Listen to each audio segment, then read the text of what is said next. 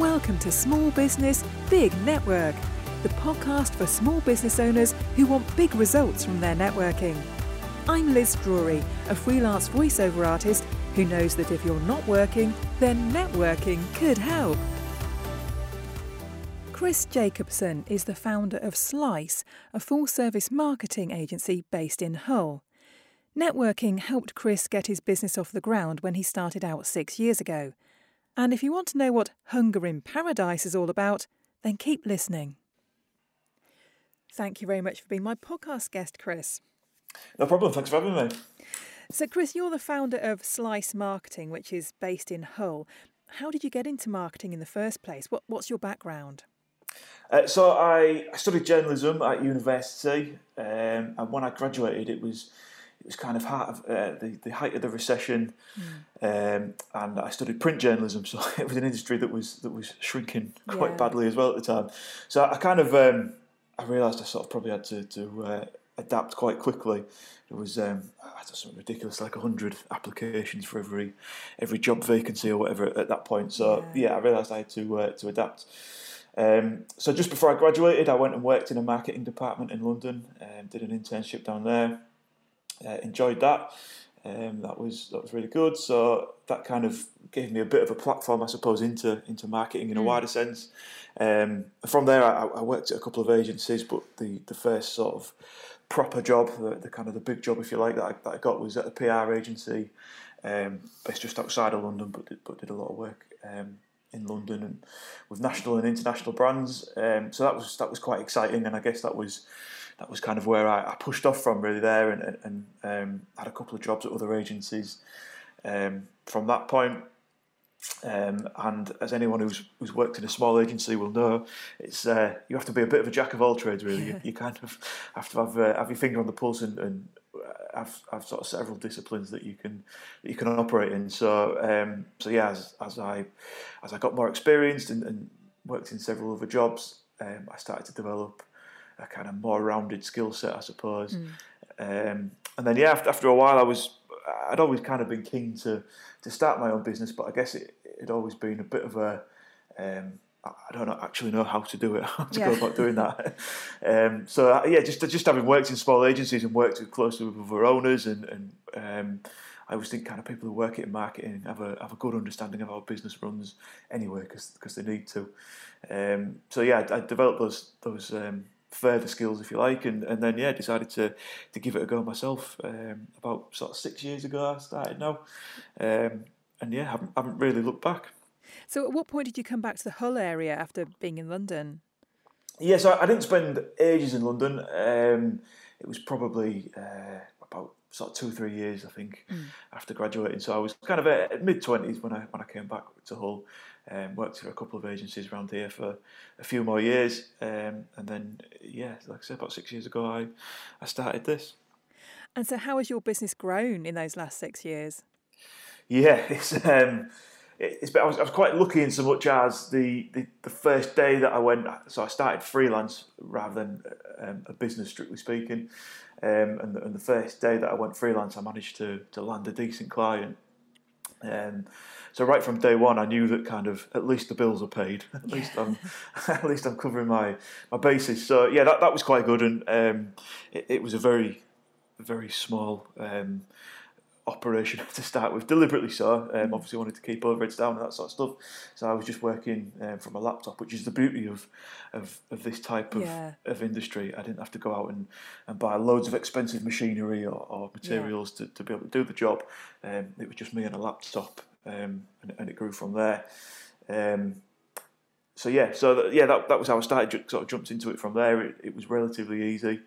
Um, uh, and and yeah, having a client, there wasn't any, there wasn't kind of a, an endless period of, of month after month where I, I wasn't making loads of money or, or not making any money at all. It was it was quite good. They were, they were a good client from, yeah. from the start. Yeah.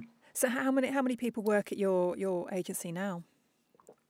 Uh, so there's four of us at the moment, um, and we're just looking to to hopefully we've got a few few contracts out that are looking fairly um, fairly promising. So if those come off, we'll be looking to to probably get on a, on a couple more. Um, so it's it's growing quite well at the moment. Brilliant. And what kind of businesses do you work with? so we work with a range of businesses. We've we've got um, we're Hull based and we're, and we're, kind of we're quite proud to be Hull based, but there's only a few Hull companies really that we work with, um, and a lot of the Hull companies we work with are, a national.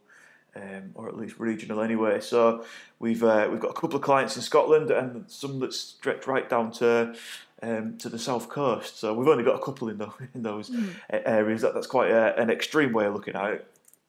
Um, but um, but yes, uh, and in terms of type of companies we work with, um, again, it's, it's quite a broad range. We've got a few public sector clients. Uh, there's some restaurants. There's some student-focused companies. Um, some property uh, rental uh, companies. Um, some other companies that are a bit more niche. Mm. Um, so yeah, it's quite good. There's, there's quite a range which keeps it exciting and, mm. and um, yeah, keeps it a bit broad. What, what we find is if we if we focus on one particular area, um, then it, it's great you develop a really strong understanding there. Um, but you can end up with quite a lot of conflicts. Obviously, we couldn't work with yeah, two companies sure. that are doing the same thing or selling the same product, so it can narrow your horizons a little bit. Yeah. But I, I, do think um, niche is the way forward. Um, but we try and niche ourselves down in, in kind of how we work with our clients and what we do for them rather than a, a specific sector. Yeah. And so, what, what kind of um, services do, do you offer your clients? Um, so, we're full service, so it covers everything from clients who want a rebrand, uh, want some social media management, want a website. Uh, copywriting, advertising. Um, so even though we're a small team, we've we've got sort of quite a good skill set between us. Um, and as I said at the top, if you're working in a small agency, you've got to be a jack of all trades. So, yeah, um, yeah quite a lot of the, the, people who work for us have a specialism, but but then have a, a sort of secondary or, or tertiary um, skill set as well. So so that's quite good. Um, so yeah, it's full service, and, and we cover the, the, full breadth of, of things, and, we kind of do most of the things you'd expect a, a marketing agency to do. Um, do you have any particular favourite projects that you've worked on? Um, it's difficult to say a, a favourite one. Uh, I can't show any favouritism in case anyone, any of them are listening. but, uh, uh, I enjoy the um, what I really enjoy doing is kind of um, when clients come to us, either new clients who are starting up a new project or a new business, or um, sometimes it can be companies who have might have been running for, for quite a long time, but say actually we, we think our brand's become a little bit stale. So mm. what I, what I, uh, what we enjoy doing is, is kind of getting a project that we can really kind of get our teeth into, um, and clients who um, who really kind of come to us for our advice. We try and stay away from those clients who are just looking for a single um, a single channel, a single element. Um, and what we focus on this is this is kind of where we niche ourselves a little bit is is clients who want us to um, as I said, come to us for our expertise, but but they want us to look at their the whole marketing strategy, the, the way their, the brand works, the way it sits within the, the market at mm. the moment, the, um, uh, sort of a, a, SWOT analysis, I, I suppose I would yeah. say, where where the, where the strengths are and where the weaknesses are and, and their opportunities, um, and, um, and, and really kind of getting involved. So we're doing it for a, for a couple of clients at the moment. Um, so building brands for them um, or a brand refresh, and kind of saying, look, here's what you've done um, but here's what you should be doing. And a big kind of principle of what, what we do uh, when we work with our clients is, is a concept called uh, creating hunger in paradise, which possibly you, you might have come across. It's not something we've uh, we've invented, mm. but essentially what, what it means is um, you may you may look at everything at the moment and say, yeah, it's going great, it's going fine, but but you can't rest on that. You have to you have to, to create that hunger, even though things are going well. There has to be that desire and, and that that drive to improve. Um, so the, the best example, the, the kind of famous example is um, is the iPhone. Um, so so mm. prior to that, kind of Nokia and BlackBerry were uh, market leaders. Yeah. But their handsets were were very different to what what I, uh, the iPhone is. Um, and, famously, kind of Steve Jobs gave T- Tim Ives uh, a really short time frame, and he said, we "Want you to develop a phone? It can only have two buttons, mm-hmm. um, and you've only got, a, I think it was about a month to do it in, or whatever." Uh, and obviously, in that time, they developed the iPhone. Um, but of course, uh, uh, Apple had loads of money and loads of time potentially that they could have thrown a bit, but but they, they created that hunger, mm. um, which produced a, a, groundbreaking product that, that left the market behind, sort of thing. So that's what we try and do to, to our clients and say, look, yeah, you may be able to rely on your, your existing customers and things may be working as they are, but but what if that was to, to disappear? Yeah.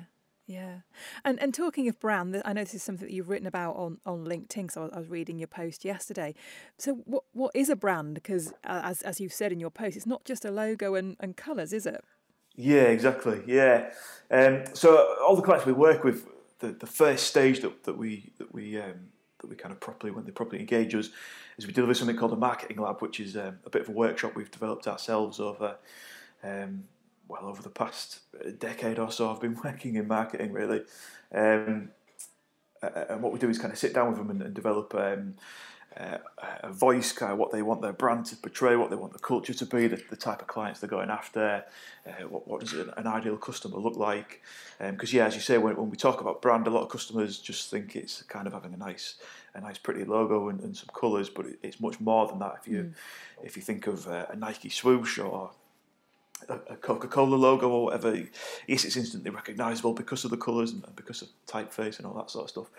Um, but when you mention those brands, it it, it, it creates a feeling in, in people um, mm. almost instantaneously.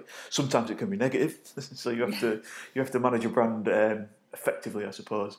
Uh, and I guess that's where we come in in developing an effective brand. But yeah, it's much more than than um, um than, than, just a logo. Um, people talk about creating fans, which is really really hard to do. I think there's probably only a handful of brands in, in the world that, that actually have fans or a tribe or, or whatever that mm um, that people talk about. A lot of, a lot of brands have customers, and obviously you need those to, to make your profit and loss. Um, but but customers who will kind of go with you anywhere, who will only buy your product, is, is really really difficult to, to achieve, and, and that's kind of the pinnacle of a of a brand that we're that we're looking to achieve. Yeah. So let, us talk a bit about networking now. Then, how how do you use networking in, in your business? Yeah. So when I certainly when I started, um, the the um, the, the kind of stereotypical view of networking was was definitely what I le- leapt into and, and was going to other kind of breakfast networking groups, um, lunch networking groups, evening networking groups, and, and all the various formats, whether it's a, a, a, much more sort of formal and measured form of networking where you're expected to to bring referrals and guests mm-hmm. every every week um, to those kind of more informal sessions where it might be a pint in an evening over a pub with, with other business leaders. Um, so yeah, it was it was really sort of fundamental for me when I, when I started to, to get out there and get a network because I hadn't moved back to the area um, for, for that long, been back in the area for, for that long to establish kind of really deep rooted connections. Mm-hmm. So that was a, a, great way to get out and meet other people and other business business owners. Um, so that was really good. But just in in terms of networking, every day, um, even if it's not in, a, in, an official networking format, just meeting people, having conversations with people, um, speaking with existing clients. They're always a great referral network for us, mm-hmm. passing us on to, to their network. Um, so, yeah, networking is really important in terms of um, not only getting business, but a, a good, reliable uh, network of suppliers as well, which is, is really important. Yeah. And so, what, what kind of networking do, do you prefer? Is, is it the more informal settings? Um, I think it's a difficult one to answer. So I kind of, as I said, I threw, really threw myself into it um, when I very first started and did it for a sort of fairly chunky period of time, for over a course of, of a few years. I probably got a bit of network fatigue. I was, I was tired, a bit tired of, by the end of it, um, and I got quite involved in those network groups themselves, you know, in terms of organising them and that sort of stuff. Mm. So it took up quite a lot of time. So I did take a, a bit of time out of networking. Um, um, but in terms of the, the best, um, the best format, you know, I think there's there's some good stuff. Having an accountability accountability to each other is important um, to to bring those actual results because regardless of, of, what type of networking you like to do, really you're doing it because you want to generate more business and, and generate more sales. Um, so those those um, formulated networking groups can be useful. Um, and, and can bring quicker results. But also, I think it's good to, to get to know people as well. Um, yeah. So people buy from people is a bit of a cliche, but um, I always think having a pint with someone in a less formal setting is, is a good way to get to know them. Yeah, you often find out that you've got all sorts of things in common that you maybe had no idea about. Yeah, exactly. Or, or, even if you don't have something in common, it's a conversation point that you can. It's an interest interest point, and you know when, when people take an interest in you, that that means something, and, and you remember much much better for asking how the kids were or the football team got on or whatever yeah. it might be than than just sort of oh I remember he does marketing. You know, you remember oh yeah. he took an interest in me. So yeah, definitely definitely agree with the, um, the social side of it. Yeah. So, what, what advice would you give to somebody who um, is in the posi- position that you were six years ago and you're just starting out with a brand new business? How, how should they approach networking? Um, I think um, softly, the softer approach is probably the best approach. Um, kind of go in and make sure that you you create those connections rather than just just trying to make a sale straight away. Because I, I, think yeah. people can see through that very quickly and easily. Um, we've all been at those networking groups where someone goes around and hands out a business card yeah. to every single person and gives them 30 second pitch and then they're on to the next one and a 30 second pitch. And yeah, that, that's all quite transparent. So yeah, building those relationships is definitely important. Um, um, which in the uh, the new normal, as we as we call mm. it, a lot, a lot of people hate that term, but you, a lot of the networking is going online, so it's even harder to to make those connections and make those relationships. Um, so so going out and, and having that coffee or pint or whatever it might be with someone is is going to be even more important, I think, to, to uh, going yeah. forward. Yeah, definitely. So, what about you know, online networks such as LinkedIn? I know that's something that, that you make use of. Mm-hmm. Yeah, that's that's a really important um, uh, networking tool for us. We've we've got um, a pretty tight sort of sales system on, on that that we use at the moment. Um, in terms of networking, inboxing people, um, again, anyone who's on LinkedIn will be more than familiar with those cold calling uh, uh, messages that pop up. Yeah. So, you know, even though they appear to sound friendly, you know, hey, how's it going? All that sort of stuff. Um, so yeah, so using LinkedIn again. I, to make those actual value, valuable connections and, and, adding value to them rather than just trying to take value for yourself is, is really important. Um, you know, you know uh, uh, there's there's there's loads of people on there that, that are trying to sell. So so differentiating yourself is, is really important. And actually, LinkedIn, from a, a, marketing sort of social media point of view, LinkedIn is, is really trying to push itself at the moment. It has a, a huge number of users but actually not many of them are very active. So it's, mm. it's giving, it's really trying to drive active users on its platform. So if you are an active user at the moment, um, it, it, it's giving you a, a, really good platform to uh, to market to people, um, and that doesn't just mean sending.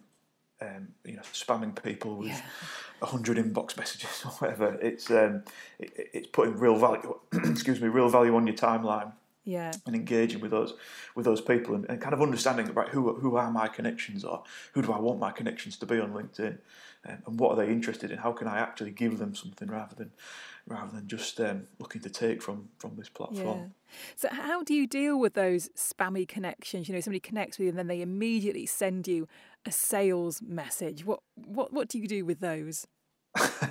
ignore them 99% of the time because uh, yeah as, I said this you know if, if, I've never really spoken to someone um, perhaps never spoken to them especially if they're not kind of uh, in my industry or, or in my geographic area or whatever um, you know you think well, well, why are you getting in touch with me? You're clearly just trying to make a sale and you haven't even you haven't even taken any time to understand what my needs are or, or what my um, you know, what my requirements are, or you, you might have just seen from my, my quick bio on LinkedIn that I, I work in marketing, I'm a business owner or whatever, but you haven't taken any any real interest in the um, in, in, what my needs might be, as I said. So so yeah, so most of the time I know that it's just it, it's not going to be relevant to me.